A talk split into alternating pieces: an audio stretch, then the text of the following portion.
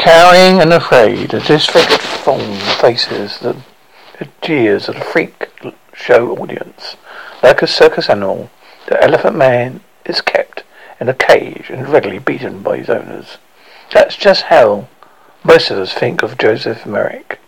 Wrongly called John in the 1980 David Lynch film. But nothing could be further from the truth.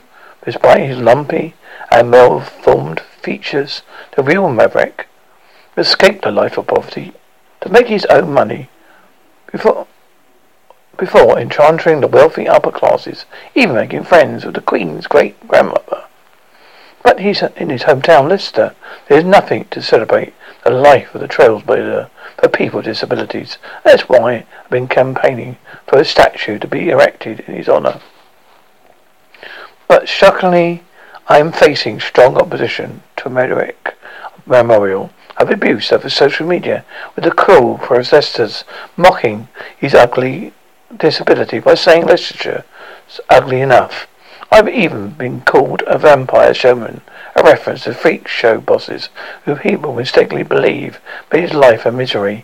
Behind the stereotype, the true story, the Elephant Man is a tale of empowerment and inspiration. He is nothing like the film suggests, but rather an independent, disabled man who is ahead of his time.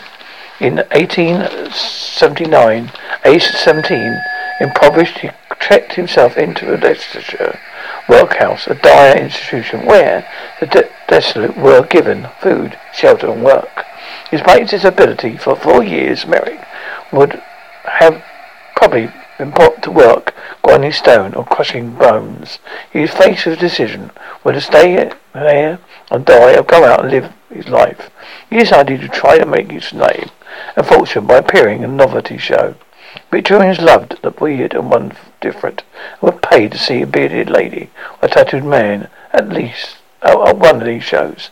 But uh, importantly, it was, very, it was the way of people who were different to earn good money and avoid the workhouse. Tom wrote to musical manager, Sam Torrey, asking him to be his agent, just like in 2017 film The Great Showman. Torrey then arranged Merrick's release from the workhouse, and he was soon touring around clubs in the East Midlands.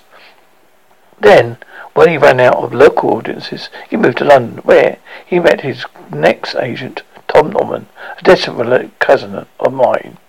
They set up at the Elephant Man Show, Whitechapel Road, and for two weeks they worked together. They were more like business partners than owner and slave. The 1980 film, Tom Norman is portrayed as Mr. Burtz, an old drunk who beats Merrick. Norman was actually a young and a member of the temperance movement, with his campaigned against drunkenness, so certainly not a boozy old man. For a fee, Norman would tell the crowds a myth of how his, of his birth at his birth, Merrick, mother was stamped by an elephant, resulting in a half man, half elephant creature. He would pull back a curtain to reveal Merrick, leaving audiences gulping in amazement. Emperor Merrick wrote a short pamphlet of his life story, which sold at the show, and he would keep these earnings for himself. In the film, we see Merrick's mother, Mary Jane, screaming in terror when she's being trampled by elephants. But according to Merrick himself, disability did not begin to show until he was five. He lived in a normal childhood during going to school and learning to read and write. Mary Jane, a school Sunday school teacher, died from unknown causes when he was just eleven. His father, also Joseph, soon remarried. So by then, young Joseph was keen to go out and start earning a living. He initially worked as a car factory before getting a peddler's license to hawk bobbins and gloves around Leicestershire. He later said he didn't make enough money. His father and stepmother would not feed him. Rather sounds like the child but abuse to us. Victorian family believed in spare the rod and spoil the child. So this would be been seen as normal. The cause of Merrick's disability soon opened a debate, but the most popular diagnosis is Proteus syndrome, a rare condition characterized by overgrowth of the bones and skin. The doctor was even suggested that his condition is unique and should be re- be named Merrick sy- syndrome after its lone sufferer. Is it possible to test Merrick's DNA to identify the illness as when he died, his flesh was stripped when from his bones, which were bleached twice, while hairs taken from his clothes have failed to prove any DNA results. In his day, he was a medical curiosity, and doctors did try to study him. A surgeon, Frederick Treves, sought out Merrick and asked him to come to London Hospital to be studied by doctors. At first, Merrick agreed, yet after three or four visits, he refused to go back, saying he felt like he was in a cattle market. Treves was furious.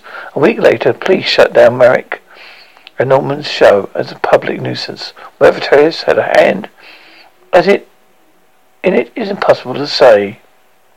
Undetermined and wealthy from his show with Merrick, Norman Merrick then spent three months with a travelling circus in Northamptonshire. While travelling, he began to wear, wear a hood and cape so he could walk in the streets without getting jeered or followed.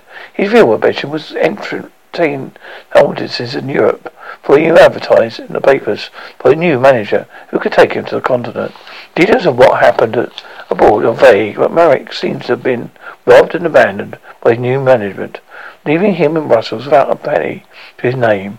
He somehow travelled back to London, where he found Dr. Treves, who agreed to let him stay at the London hospital. His care would be funded by wealthy benefactors, but there would have been an explanation that Merrick would let doctors examine him. Expectation that there would have been that Merrick would be let doctors examine him. One Dr. Wilfred Gren- Grenfell wrote in his memoirs that Merrick would look at specimens in a hospital and ponder what his body parts would look like in a bottle. It was clear he knew his fate. But there is no reason to believe that Merrick was happy in the hospital. In fact, he seemed to have enjoyed himself. While the Queen's great grandmother, Princess Alexandra, was opening a nurse's wing in the hospital, she visited Merrick and shook his hand, and they become firm friends, and would often visit and write him letters. It, in turn, Merrick made her a cardboard model of a German cathedral. Her f- husband, Prince Edward, the, former, the future king, even sent food and drink packages to Merrick. As a result, his friendship became fashionable to the upper classes to visit Merrick and give him signed pictures and and give him signed pictures and trinkets.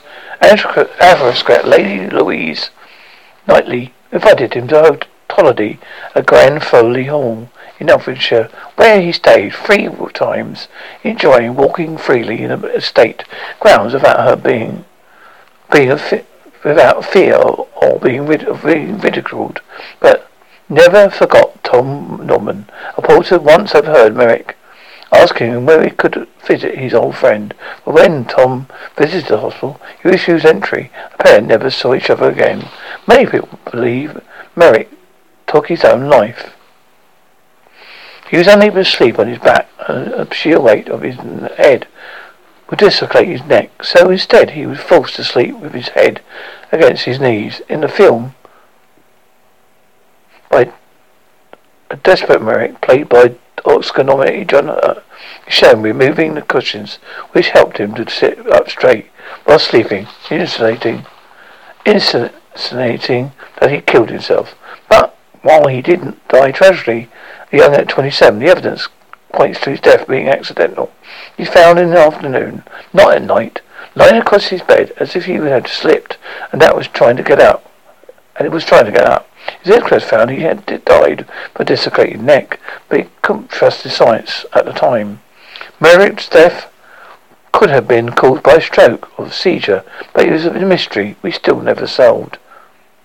We still never solved. Well, his skeletons kept at the Royal London Hospital last May. I found the unmarked grave of some of his flesh, the City of London Cemetery, Crematorium in Ilford. It may It made worldwide news, and I was astounded by the reaction to my discovery. So many people were interested in his story. This is what led me to my quest to get Merrick recognized for the great man he was, with a statue at Leicestershire Centre. I want people to take off their blinkers, see what he really did with his life, and realise he was not just a freak show casualty who was portrayed in a Elephant Man film, Elephant Man film. And to those who complain his status could be ugly, make, take a lesson from Merrick, life, and see what's on the inside, outside, inside, not just the outside. Donate towards his statue. Search for Joseph Merrick at justgiving.com. The movie of John Merrick's life considered it to be a classic British cinema. The Elephant Man is a low-budget black and white film. 1980 film helped to launch the career director David Lynch, who made to made Twin Peaks of Blue Velvet, and raised the standing of leading man John Hurt. Hurt won vast, well, the vast laser makeup and prosthetics, whereas in 2014, Elephant Man Broadway stage play starred Bradley Cooper as Merrick with no prosthetics instead, letting the audience imagine his deformity. The film receives eight Oscars and eight Oscar and four Golden Golden Globe nominations and won three BAFTAs, including Best Actor for John Hurt.